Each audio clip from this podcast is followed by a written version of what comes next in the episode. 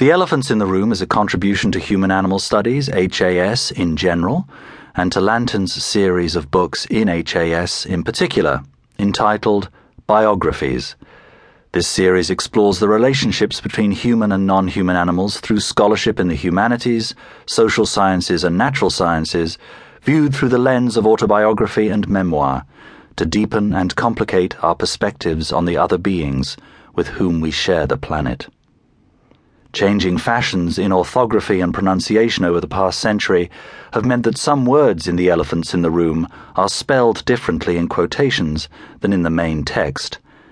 The African micronationality, whom Willard Price refers to as the Watusi, are more commonly known these days as the Tutsi, which is how I've chosen to name them.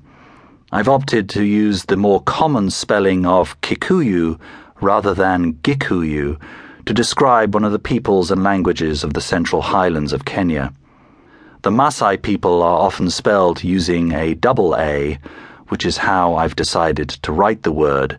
However, I've used the more common spelling of Masai Mara to delineate the region of Kenya known for the splendor of its wildlife.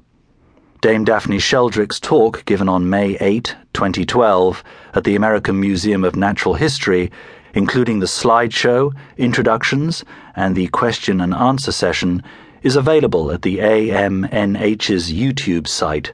Then search for Sheldrick. You can read about the death of Lawrence Anthony, the elephant whisperer, at delightmakers.com.